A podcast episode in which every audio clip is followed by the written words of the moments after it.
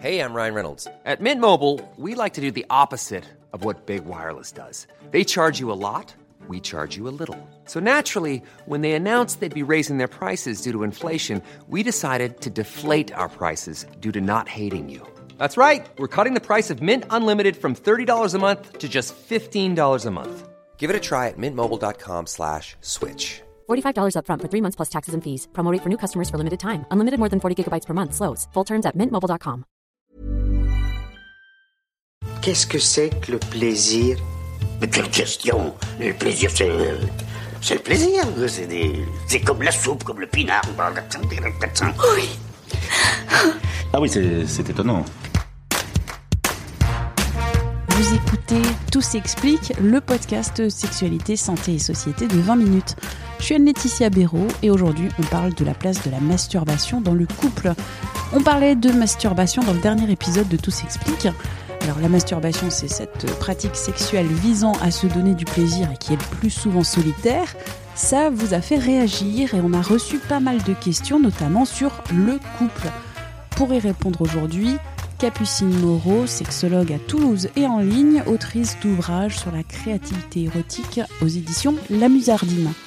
Je lance la connexion, je branche le micro, on met nos casques. Bonjour Capucine, première question d'auditeur.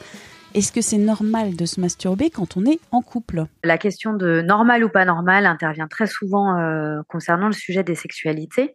Et en tant que sexologue, on parle peu de normal ou pas normal. Ce qu'on peut dire en tout cas, c'est que la masturbation ne vient pas forcément en concurrence d'une sexualité de couple.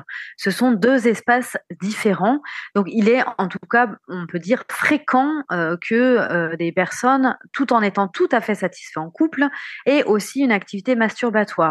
Alors, on peut dire, si on genre, euh, pour les couples hétérosexuels, que c'est un petit peu plus le cas des hommes que des femmes, tout simplement parce que euh, les hommes, en général, ont, ont été plus habitués, euh, en partie par euh, notre culture, hein, à avoir une masturbation euh, précoce. Ça fait plus partie de leur parcours d'accès à la sexualité que, que pour les femmes, en fait. Il faut savoir que la masturbation peut être une pratique qu'on exerce parce qu'on a envie de sexualité, mais ça peut être aussi pour plein d'autres choses. C'est-à-dire que les personnes peuvent se masturber parce qu'elles sont stressées, parce qu'elles sont anxieuses, pour dormir un peu mieux. C'est pas forcément à viser euh, sexuelle comme on peut, on peut vraiment le- l'entendre au sens euh, strict. Donc en fait, avoir un ou une partenaire qui se masturbe ou soi-même se masturber quand on est en couple, ça ne dit pas grand chose de la bonne santé ou pas du couple en fait. Et j'ai même envie de dire que euh, ça peut être plutôt sain parce que ça veut dire que je ne remets pas au partenaire toute ma satisfaction sexuelle. Je peux me satisfaire, je peux euh, avoir cette décharge aussi, euh, la décharge hormonale au moment de la masturbation, de la jouissance pour moi-même et j'ai pas toujours besoin que ça passe par le ou la partenaire. Ça peut être un peu lourd sinon. Deuxième question envoyée euh, ici par une auditrice. Je suis en couple avec euh, mon copain, ça se passe bien, pourtant j'ai l'impression que je n'arrive pas à le satisfaire parce que je sais qu'il se masturbe souvent. Oui, c'est vrai que c'est des questions qui, arrivent souvent parce qu'encore une fois, euh, les, femmes ont peut-être moins d'habitudes masturbatoires et surtout en tant que femme, on a souvent entendu que amour et sexualité étaient toujours liés et que notre partenaire, entre guillemets, devait nous suffire. En fait, encore une fois, c'est vraiment complètement euh, des espaces différenciés. Dans la masturbation, on se donne du plaisir en direct, on n'a pas à se soucier de l'autre. Euh, ça peut être quelque chose de très euh, juste pour se décharger. On met l'imaginaire qu'on veut, etc. Donc, ça n'a rien à voir avec le fait de suffire ou pas finalement à la relation. C'est vraiment des espaces différents. À, à mon sens, c'est pas une question. Ça n'a rien à voir avec suffire ou pas euh, ou à la partenaire euh, que l'autre ait une activité euh, par soi-même. J'ai envie de dire, c'est comme est-ce que le fait que mon ou ma partenaire sorte avec des amis sans moi, est-ce que ça veut dire que il ou elle se fait toujours chier, s'ennuie toujours quand on va quand on sort ensemble? Non, aujourd'hui on comprend bien qu'on puisse avoir des espaces, pas mal d'espaces séparés. Ça permet aussi d'enrichir le couple, ça permet de, ne pas renoncer au resto chinois si mon copain n'aime pas le resto chinois, ou euh, sortir en boîte parce que ma copine déteste ça. On, on a le droit d'avoir aussi des espaces solitaires à partir du moment où on garde de l'énergie pour le couple, évidemment, sinon euh, il y a moins d'intérêt. Autre question remontée, quand on a des relations sexuelles, parfois on se masturbe, mais je ne suis pas à l'aise. Oui, alors effectivement, encore faut-il en avoir le désir hein, de, montrer, euh, de, montrer à l'autre comment on, se masturbe. Ça peut être effectivement intéressant aussi pour montrer à l'autre les gestes qui nous font du bien. Ça peut être très excitant à la fois de se montrer et à la fois de, de voir l'autre.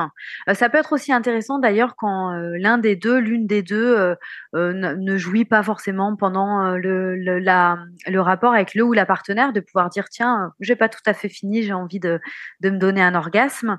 alors ce qui peut ce qui peut faciliter un peu les choses. Encore une fois, il faut en avoir envie. Il n'y a absolument aucune obligation à ça. Hein. Il y a des, des couples qui n'ont pas du tout envie de ça et c'est ok.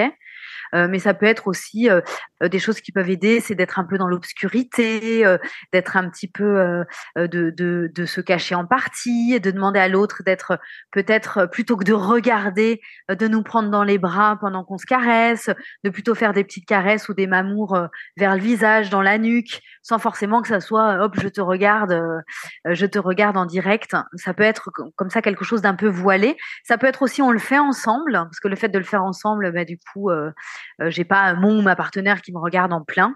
Ça, ça peut être des astuces euh, sympas. Du coup, j'avais envie de rajouter quelque chose par rapport à la masturbation au sein du couple, là où peut-être on peut s'interroger. Il y a une grosse, grosse place à la pornographie vidéo. Bon, il y a du bon hein, dans un certain type de porno éthique, mais ce qu'on peut voir comme difficulté éventuellement quand il y a une masturbation assez jeune avec systématiquement des images porno, là, ça peut venir éventuellement nuire à la relation à deux. On peut éventuellement se poser des questions quand finalement je préfère toujours avoir une activité masturbatoire plutôt que d'avoir une activité sexuelle avec mon ou ma partenaire. Ça ne veut pas dire que l'autre est insuffisant, ça ne veut pas dire qu'il y a un problème au sein du couple, ça veut peut-être dire que j'ai construit ma sexualité sur une pratique masturbatoire exclusive, et là, ça peut valoir le coup de le travailler euh, avec un ou une sexologue, ou bien de euh, tout simplement euh, ne pas tout le temps avoir des vidéos, s'entraîner de temps en temps à ne pas se masturber euh, pour pouvoir varier un peu ses pratiques et sortir de quelque chose de trop euh, mécanique et trop systématique. Merci d'avoir écouté cet épisode de Tout s'explique, un podcast d'Anne-Laetitia Béraud pour 20 minutes. S'il vous a plu, n'hésitez pas à le partager sur les réseaux sociaux, à en parler autour de vous, à vous abonner sur votre plateforme ou appli d'écoute préférée, c'est-à-dire sur euh, Spotify, Deezer, Apple Podcast ou encore Google Podcast, pourquoi pas.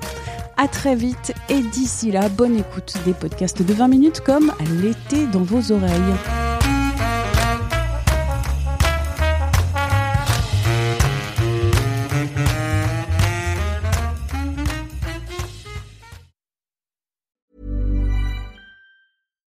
Hi, I'm Daniel, founder of Pretty Litter. Cats and cat owners deserve better than any old-fashioned litter. That's why I teamed up with scientists and veterinarians to create Pretty Litter. Its innovative crystal formula has superior odor control and weighs up to 80% less than clay litter. Pretty Litter even monitors health by changing colors to help detect early signs of potential illness. It's the world's smartest kitty litter. Go to prettylitter.com and use code ACAST for 20% off your first order and a free cat toy. Terms and conditions apply. See site for details.